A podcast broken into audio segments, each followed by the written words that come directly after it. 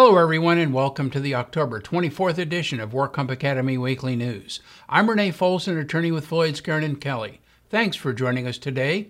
Let's get started with our litigation report. The Court of Appeal provided new guidance on the privacy rights that attach to medical records of injured workers.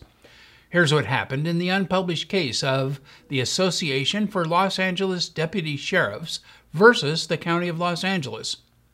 A Los Angeles County Sheriff's deputy, identified in the litigation as John Doe, filed a complaint against the County of Los Angeles alleging that the employer unlawfully accessed his medical information and later discriminated and retaliated against him for asserting his right to keep that information confidential.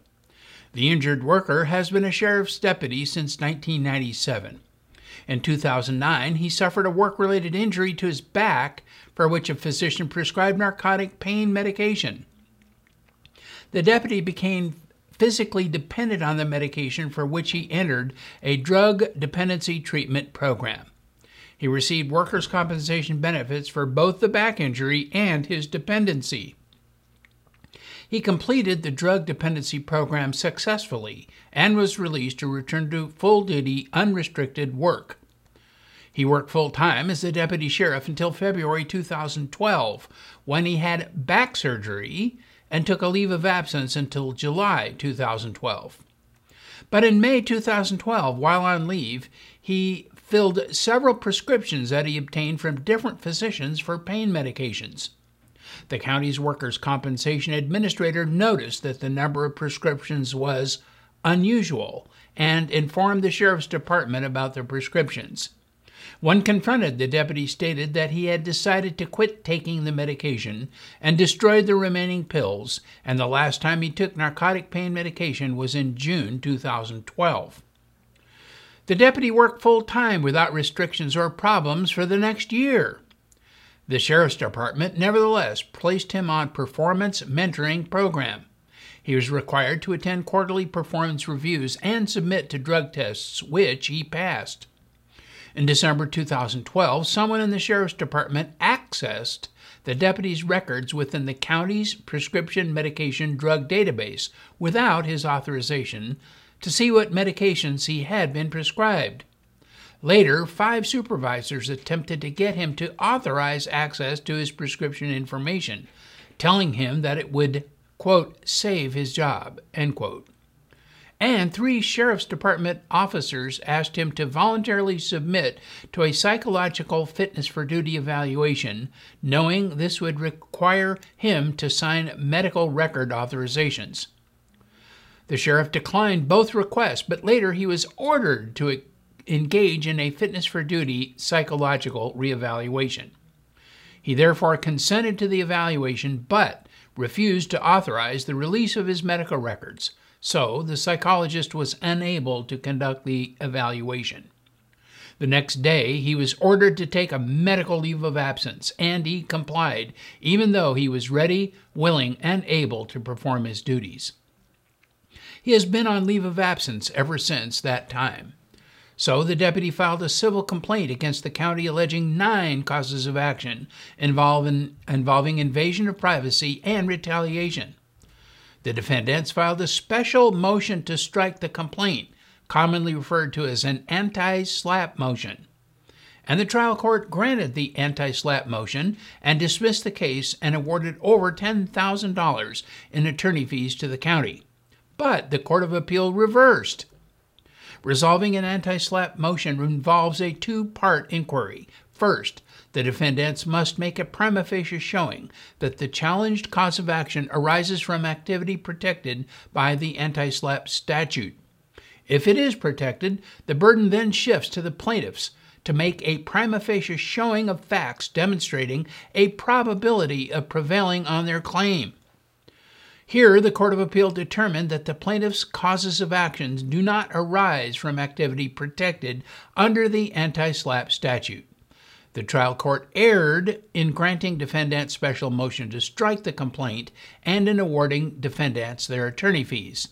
The order granting the defendants special motion to strike the complaint and the award of attorney fees were reversed, and this case will proceed. And in regulatory news, the California Department of Insurance notified all workers' compensation insurance insurers writing policies in California of the changes to definitions of and procedures relating to excluded employees because of newly adopted Assembly Bill two eight eight three. Starting this January, all business workers' compensation insurance policies, including in-force policies, will be required to cover certain officers and directors of private corporations and working members of partnerships and limited liability companies. These persons may have been previously excluded from coverage. According to the legislative analysis the, that accompanied the bill, current law has resulted in abuses. And one proponent of the new law provided an example where an insurer found a company trying to exclude the vice president of dishwashing. In another example, a company provided coverage for all of their employees, but during the post-audit conducted by the insurer, the company retroactively declared that several employees with a tiny ownership share were exempt under the corporate officer statute and demanded a premium refund. Their proponents argue that the new law addresses these issues by removing the uncertainty found in existing law by clearly defining what constitutes an eligible employee for a policy exclusion. The Association of California Insurance Companies, one of the supporters of the bill, argued that this lack of clarity in the existing law has led to abuses that have hurt injured workers and driven fraudulent activity. To resolve this abuse, the new law creates an explicit process through which an officer or member of a board of directors or working members of a partnership or L L C may elect to be excluded from a workers' compensation policy. An officer or member of the board of directors can opt out of a workers' compensation policy if he or she owns at least fifteen percent of the issued and outstanding stock of the corporation.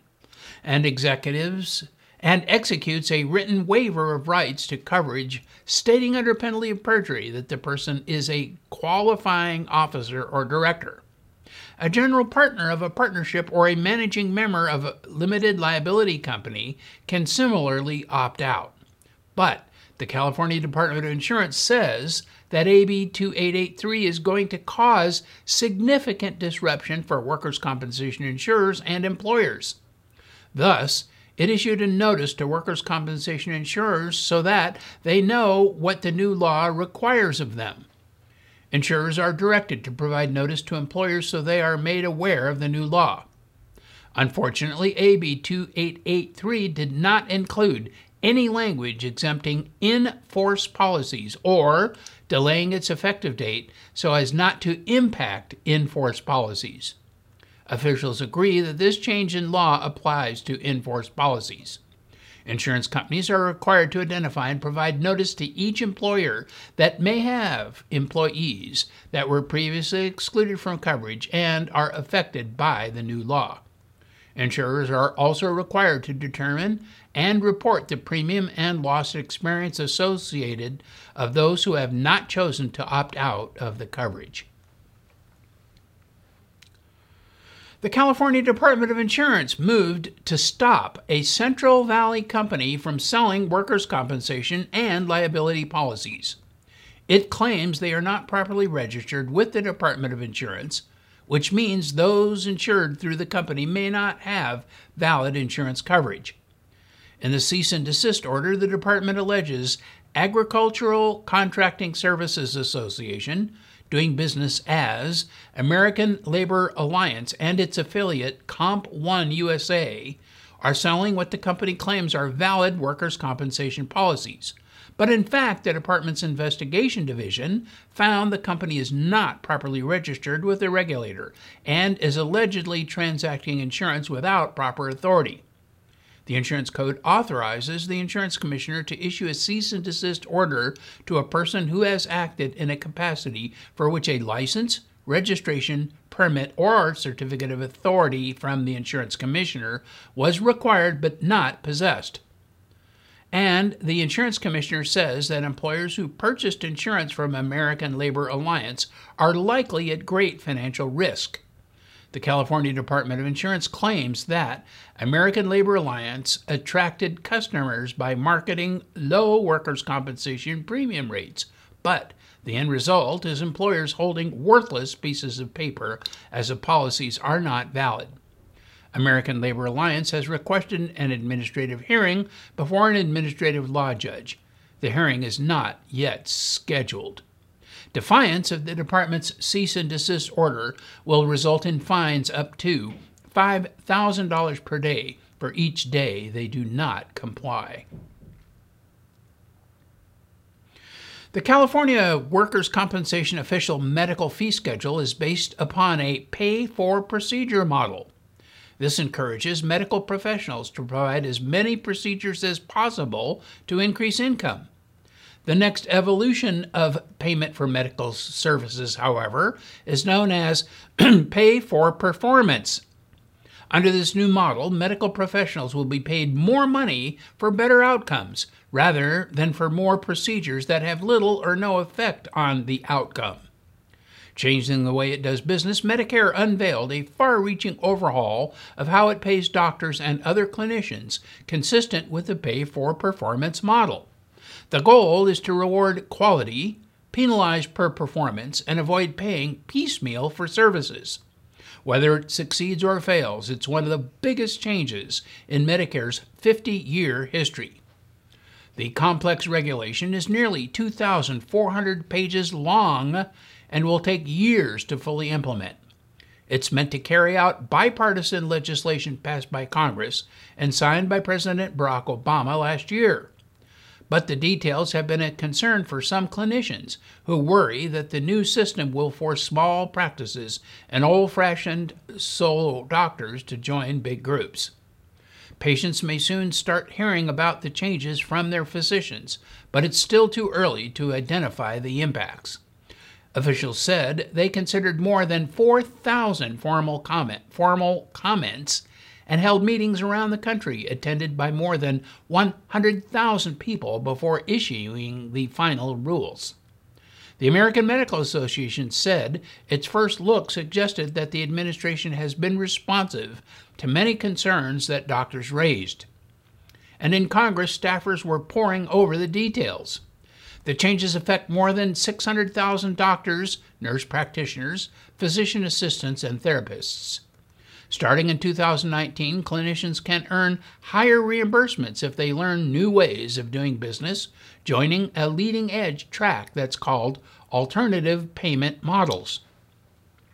That involves being willing to accept financial risk and reward for performance, reporting quality measures to the government, and using electronic medical records. The California Insurance Commissioner issued a decision regarding the W C I R B's January first, two thousand seventeen regulatory filing after a public comment period that ended in September. The Commissioner approved all of the W C I R B's proposed changes with one exception. The exception was a number of clarifying changes to some classifications that were not approved due to a pending appeal before the Department of Insurance Administrative Hearing Bureau. The amendments would define first aid claims and require that they be included in insurer reporting. First aid claims have been a long-standing concern because some insurers do not report first aid claims. The current regulations do not specifically mention first aid claims. Thus, some insurers have interpreted the regulations to mean that they need not report medical payments for first aid claims. The confusion may stem from the fact that first aid claims are treated differently than indemnity claims under the Labor Code and the workers' compensation system. According to the California Department of Insurance, it gives their policyholders an unfair advantage in the market. The amendments clarify the existing obligations to report all claims and will enhance the W C I R B's ability to properly account for first aid claims when determining appropriate statewide experience modifications. The W C I R B has prepared the two thousand seventeen Quick Reference Guide summarizing the approved changes to the Commissioner's regulations.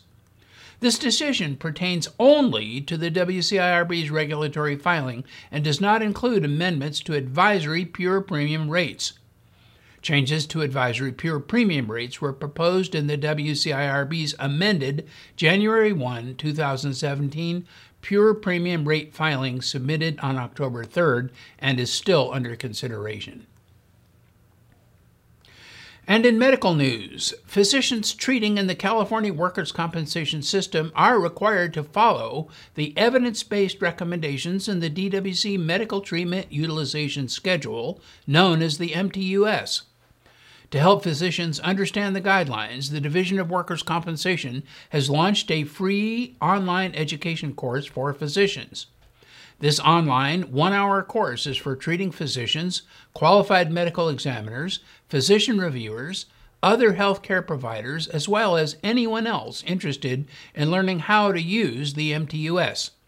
This is the first entry in a planned series of educational models, modules developed for medical doctors, chiropractors, and nurses. The M T U S is the primary source of guidance for treating physicians and physician reviewers for the evaluation and treatment of injured workers. All medical providers who treat injured California workers are required to understand and follow the M T U S. The module is available on the D W C website and will be available by mobile app very soon. Medical doctors, chiropractors, and nurses who take the course will receive one hour of free C M E credit. Qualified medical evaluators may report up to one hour of credit for a Q M E reappointment. Access to the physician education module can be found on the D W C website. The Wall Street Journal reports that finalized rates for big health insurance plans around the country show the magnitude of the challenge facing the Obama administration as it seeks to stabilize the insurance market under the Affordable Care Act and its remaining weeks in office.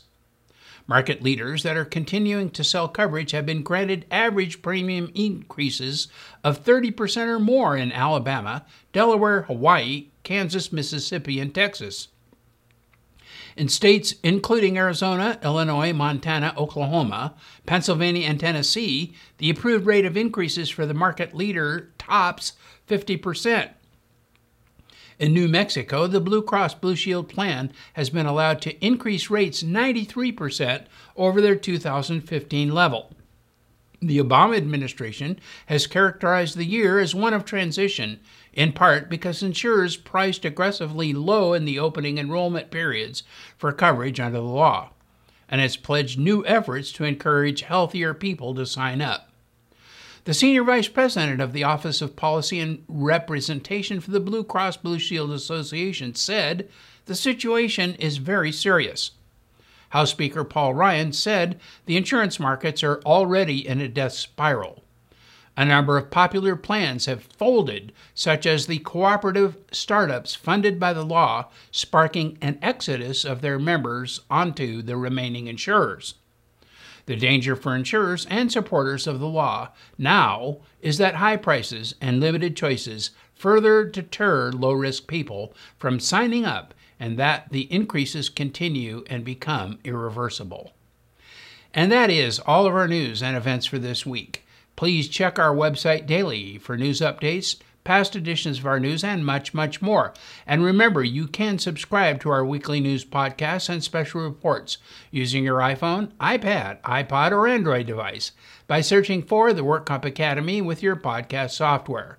Again, I'm Renee Folsom, an attorney with Floyd, Scarcin and Kelly. Thanks for joining us today, and please drop by again next week for more news.